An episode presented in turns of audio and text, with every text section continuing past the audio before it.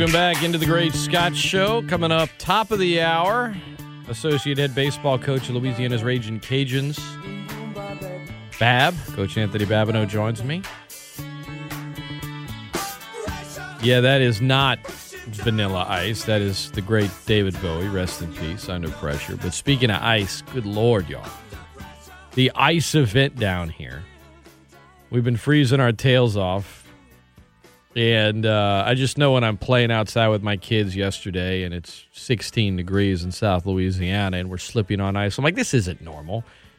But let's talk to a guy that, despite the fact that he's not in the South, covers a team in the South. That would be Elliot Clough. Elliot, what is the weather like in your neck of the woods? What are we in Iowa or Wisconsin right now? Where are you at? Yes, sir, Scott. You all have my sympathy, but it has been quite cold in Madison, Wisconsin. We had a day last week where it was negative 16, and with wind chill, it gets pretty cold. You know that I have a good amount of jobs. I have three jobs that I work right now. One of them I'm working outside, and it has been chilly, to say the least. Putting hand warmers in my shoes and having them in my pockets and hat, gloves, everything, covered from head to toe. Well, I can appreciate that because at least you're not one of these cats from the north that's like, oh, it's not that bad. Look at how cold I am. You're like, look, it's cold y'all are. It's more cold here. It's okay if we can just all acknowledge that it's really cold, and that's not always fun. Yeah, definitely, definitely. And especially considering that you guys are definitely not used to those type of temperatures. I can imagine acting the same if it was consistently like negative 40 up here. Hey, all I know is when the wind chill Monday morning was 7, I was like, this is bad. I'm going back inside. I don't like this. Yet, one thing that wasn't cold last night was the Pelicans offense. They scored 144. Now, they gave up 113 to the Grizzlies, a team that they just match up well with. Let's start with something that can just needs improvement. Bottom line, it's been a big talking point all season. Brandon Ingram was asked about it last night. Zion Williamson was asked about it last night. I'm sure they're sick of talking about it. But where is this team at defensively, Elliot? Are they really trending upward, or are we just seeing here and there sparks of, oh, wow, they're finally playing defense, and then, one or two games later, it's just back to bad habits? Right. That's the thing about this season, Scott, is that they have the capability to be good. A quote from Zion last night where the media asked him about how Stan Van Gundy has been addressing the defense with the team, and I have it right here. He said he has every right to feel frustrated.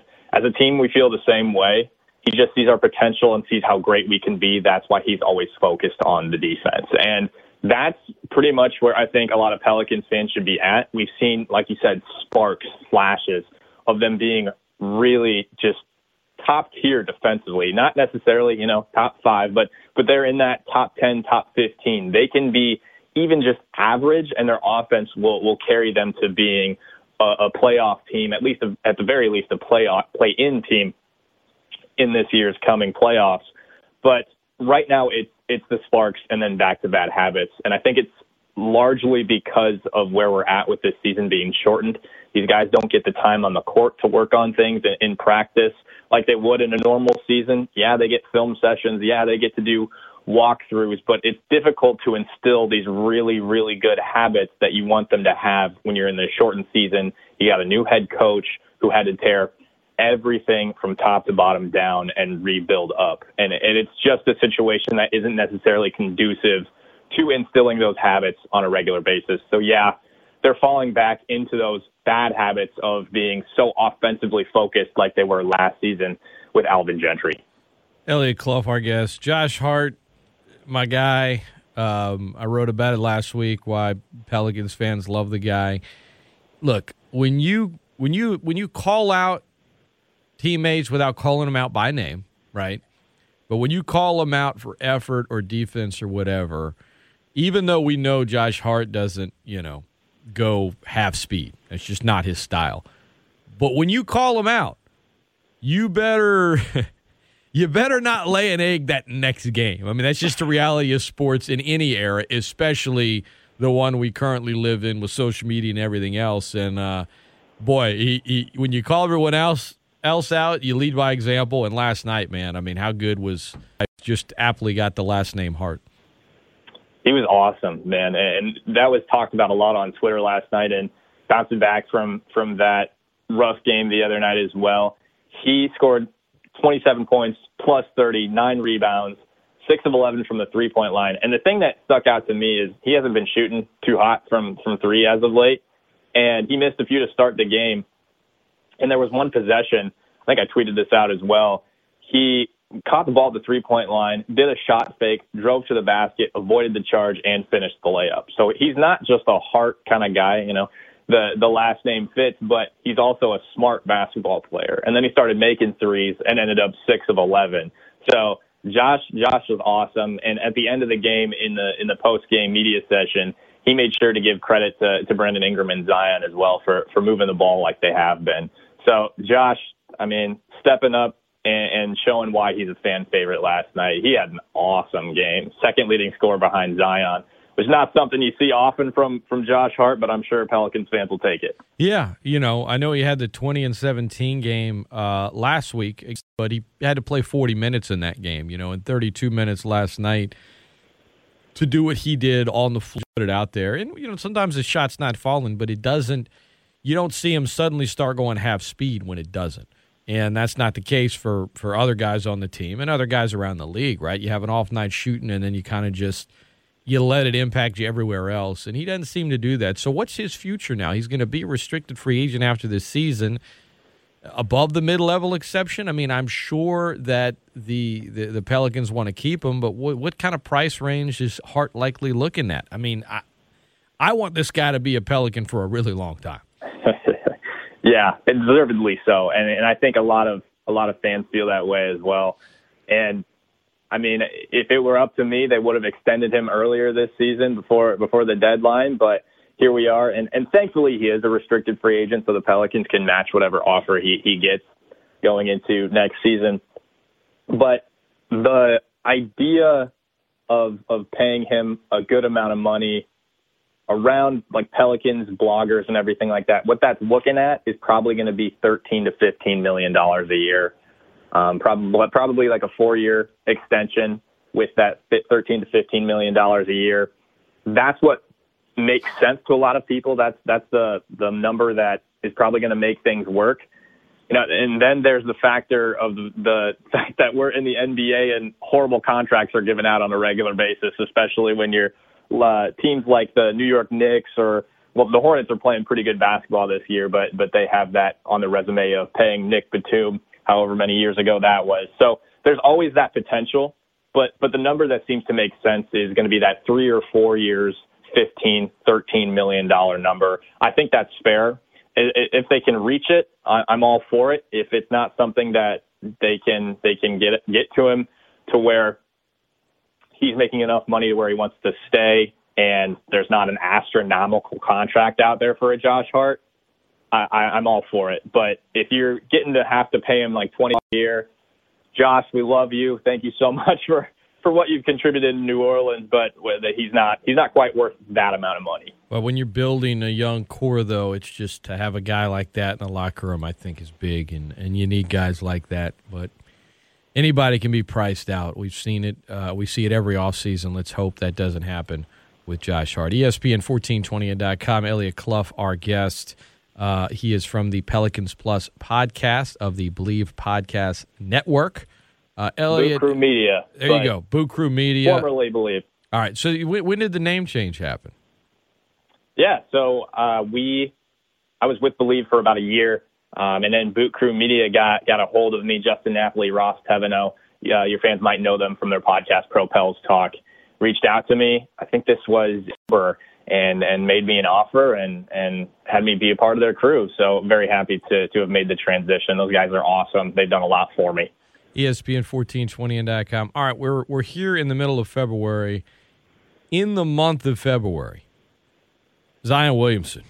My goodness, I mean, I was just reading off the stats before we brought you on, but just an absolute beast. 26 points, 5.4 rebounds, 4.4 assists, a steal, a block, 50% from beyond the arc, 82% from the line, I think 68% 8% from the field, give or take. In the month of February, guy just played, what, his 50th NBA game? I feel like he's been – if you were just going to watch the game and not pay attention to the score, and if you weren't a Pelicans fan and you weren't trying to – I get you can't do that. But if you just had someone turn it on and say, only watch this guy and nothing else, boy, offensively, man, there's that is a fun ride every single time you've turned on the TV here in the month of February. He has been must-see TV in my mind. Oh, absolutely. Shooting 67% from the field in the month of February is insane. I'm not sure if you saw the stat last night. If you were watching on TNT, you would have seen it. But I think he was one of the first players since Kevin McHale to average more than 24 points a game while shooting 60% from the field. And the other players in that sort of stat arena are Wilt Chamberlain and Kareem Abdul-Jabbar. So he is in pretty good company, to say the least. And the number that should stick out to us that watch Zion, especially if you look at the rest of his stats for this season, December, he was averaging 1 assist a game. February, 2.8 assists a game. January, 2.8 assists a game. And February, 4.4 assists a game. So he's sharing the ball now. Like, he is transcendent offensively. Finishes games with 93% shooting from the field, 14 of 15, like he did against the Dallas Mavericks in that loss. But he also shares the ball. He's got trust in his teammate. He moves teammates. He moves the ball.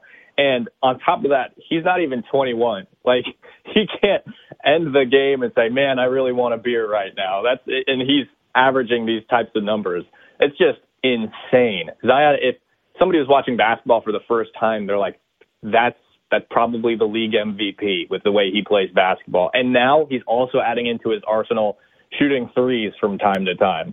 So, man, there's no room to go, or nowhere to go but up too for Zion. I mean, he's going to continue to grow, and his growth already has been insane. And he's also starting the offense. He's initiating the offense. He's playing on the perimeter now, and as the season has progressed, Stan Van Gundy has continued to give him the keys to say, hey, this is your team, initiate the offense, do what you can in the half court, and we know what he's also capable of with these nasty dunks. The Kira to Zion lob dunk last night that made everybody freak out.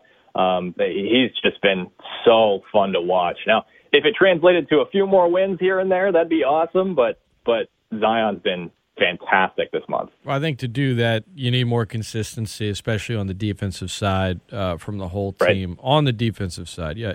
ESPN1420.com, I'm Scott Praed. We're visiting with Elliot Clough.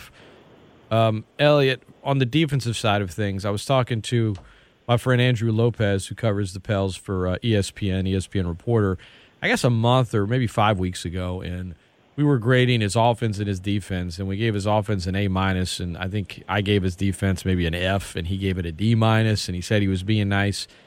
Now we move here. We're into February, 5-6 weeks later. Where is his defense at now? Because I think there has been some improvement there, but that doesn't necessarily mean it's good yet. Right. Yeah, that's the line that he is. I would say he can see it. It's not like so far off in the distance that it's completely unattainable for Zion at this point. By the way, I'm with you there. Yeah, I think we're at least starting to see some progress and improvement there. I wouldn't say that he's quote fixed it, but I think it was so bad, and some of it was just timing, angles, knowing where to be, all that help. But you can tell he's working on it, right? You could tell that he's not just content to go out there and score and not worry about the other side of the floor. He still has a lot of growth to do there, though. Right, exactly. The thing about where we're at right now is much like what I mentioned earlier for the entire team on defense is not being able to practice. And I think Zion is taking a lot and taking as much as he can from these film sessions that we've been hearing about with Brandon Ingram, Zion, and Coach Stan Van Gundy, and you can assume that there's other members of the staff in there during those film sessions. But he's taking those things and applying them as he sees them. Now, doing that in your mind versus in your body in practice on a regular basis so you can get those muscle movements down, the muscle memory, is going to be a little bit different. So it's going to come a little bit slower than a lot of us would like it to. but the IQ and the effort are starting to grow on that end. Like you said, he's not just mailing it in defensively. He's starting to recognize some things. We've seen his on-ball defense has actually not been – it hasn't been awful. And that's the standard really that we have for Zion right now. Last season it was putrid, and then this season it has continued to grow. And even earlier on in the season, I thought his on-ball defense was better. And we're seeing bits and pieces of Duke Zion, whether it's on the defensive side of the floor or on the offensive side of the floor. He's not quite to that level of separation where he was at Duke in terms of athleticism between him and the average basketball player at the collegiate level, but his IQ. Also, he's always been awesome in passing lanes. You know, this team, the guy who's known for being in the passing lanes really is Nikhil Alexander-Walker because he gets all those tip passes and occasionally Brandon Ingram, but Zion's pretty good in the passing lanes. He recognizes where the ball's going to go, and he uses that incredible explosiveness to get there when he needs to. So Zion's definitely growing. In terms of a grade, you know, I don't want to give him a C yet because I don't want to say he's an average defender or a middle-of-the-road defender. I'll probably up it to maybe a D+, maybe at the highest, a C-. So he's growing. You know, you said 5 weeks ago, and I think that's a fair assessment. I think it is reasonable as well. I mean, you can't expect Zion to all of a sudden become a C defender over a month period, no matter how many film sessions he gets with Stan Van Gundy. Elliot Clough, our guest from the Pelicans Plus podcast from the Boot Crew Network, Boot Crew Media. So with that, I'm Scott Prather, ESPN 1420. My last Zion question for you, Elliot. You talk about, you know, can't expect him to just suddenly do this or that. Is the curve that many have been grading Zion on just too high? Or am I just falling victim to a few, you know, national analysts not watching all the games and just, you know, spouting garbage out there? Because I'm watching and I'm like, what? Why are you being critical of this? He's played 50 games. Like, you look at the historical numbers, as you said, and it'd be one thing if it was what we just talked about. Look, his defense, here's an issue. It needs to improve. It's getting there. He's only played 50 games. But it's always just this tiresome, oh, you know, he's too heavy or this or that. I'm like, are you even watching? Like, why are you getting so caught up in what you think he's supposed to do or already be doing? I feel like folks are missing out on how, like, offensively, just how dominant he is and how much fun he is. If you get so caught up in grading him on a curve that is impossible for anyone in the league to come and hit. And we knew there would be a curve, right? Because the hype was just, it was so big. And yet here we are in year two, only 50 games into his career. And maybe part of that is that he's, you know, at times when they're on national TV, they didn't play great or whatever. I think folks just like to dog on the Pels.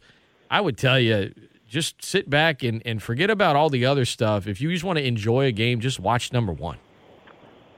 Oh, yeah, absolutely, Scott. Now, in terms of people dogging him and this curve for Zion, it's one, it's the national media, and two, it's, well, you know how negative Twitter is, Scott. I'm sure there's that, but there's people out there comparing him to Julius Randle and saying that they'd rather have Keldon Johnson over Zion freaking Williamson. Are you kidding me?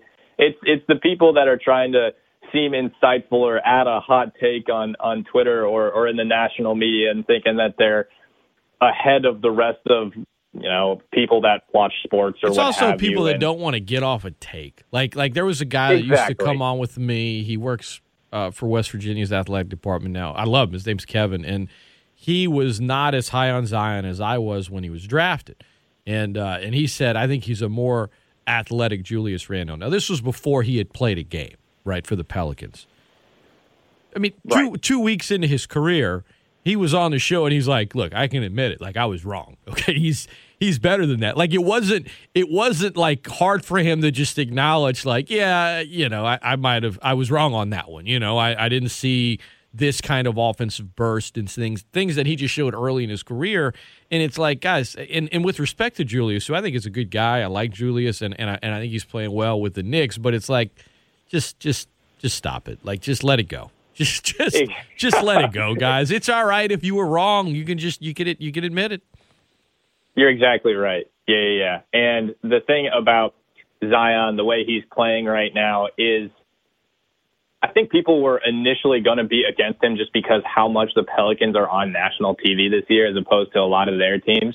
People were saying, why not the Hawks? Why not the Grizzlies? Well, it's because of Zion. And the Pelicans might not be playing super well or at certain points in time. I mean, they're 12-15, 5-10 away from home this year. But Zion's damn fun to watch. People are going to tune in to watch him play basketball. That's why he's on national television. And he's uber talented, and being reductive to the point of saying that he's Julius Randle is basically screaming to the basketball world, I want to be a hot take or I don't know basketball. It's one of the two, because Zion, I mean, like I said earlier in the show, he's 20 years old. He's got room to grow. And if you're telling me that Julius Randle has that type of explosiveness, that type of athleticism, just even that, break it down all to that and the type of talented Zion can be, it's just unfair to him. It's unfair to hold him to that standard because he's just been phenomenal and he's going to continue to grow. ESPN1420.com. I'm Scott Prather. Elliot Clough is our guest right now. All right, Elliot, by my estimation, and my math isn't great, I could be off, I think they have 45 more games, right? They've only played 27. So if they're going to improve, get better, they getting into the playoffs this year, considering with the play-in games, 10 teams get in. They're sitting at 11th in the West right now. My prediction before the season was they'd probably be 9th. I thought their ceiling was 6th. I thought their floor was 12th, so I just went in the middle. But where do you see them finishing in the West when all this shakes out once we get to, late spring?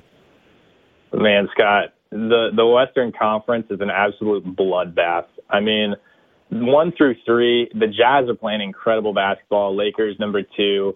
There's been pretty much the consensus favorite to win the title again this year, and then there's the Clippers. And then pretty much after that, it is, I mean, let's see here. Number 4, the Trailblazers and the Suns are 17-10, and then the Thunder are 11-16. So probably closer to the Spurs, Nuggets is where it gets to be a little bit more. There's a lot more parity there. But it's so tough to predict where things are going to end because the West is just so competitive this year. I mean, you look at the Eastern Conference, and there's 4 teams with winning records, and then you go to the Western Conference, bad. And it's insane. Yeah, it's insane. I mean, the Pelicans, if they were in the Eastern Conference, they definitely, I mean, disregard the 12-15 record, they'd have a better record. They'd be a winning team if you ask me. And then I think they're a playoff team. I mean, the Grizzlies are not. I don't think they're going to be in there, especially after what we saw last night. There's Pelicans advantages in that matchup, but I'd like to see the Pelicans at that 9-10 spot. But man, there's no way to tell right now. There's really not.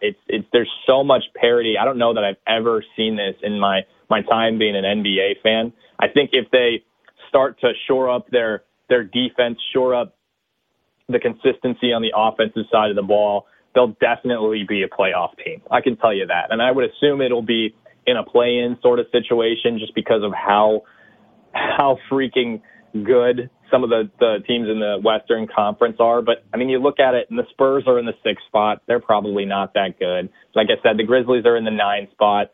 The Warriors are in the 8th spot. I mean, the Mavericks are in the 10th spot. I see the Spurs and the Grizzlies thing starting to catch up to them because they're really not that good of basketball teams. I think they've got talent. I think they can win games, but they're not as good as some of the teams that they're ahead of. So ultimately, I do see the Pelicans getting in. I think it will be in a play-in sort of situation, though. No matter what, I think them getting into the playoffs is really, really, really good for them going forward in terms of experience. Whether we're in COVID situations or not, with few fans or not, them getting into playoff position and playing against other teams of that caliber in the Western Conference is awesome for their future. They need it. Whether they get blown out or not, they need it. Elliot Clough has been our guest from Pelicans Plus podcast, Boot Crew Media. Elliot, appreciate it. Thanks for talking Pels with us this morning. Stay warm up there in your neck of the woods, and we'll do our best to try and stay warm down here through this freeze down here in the South. Scott, good talking to you, man. Hoping to hear from you soon. All right, all the best. You too. Bye-bye.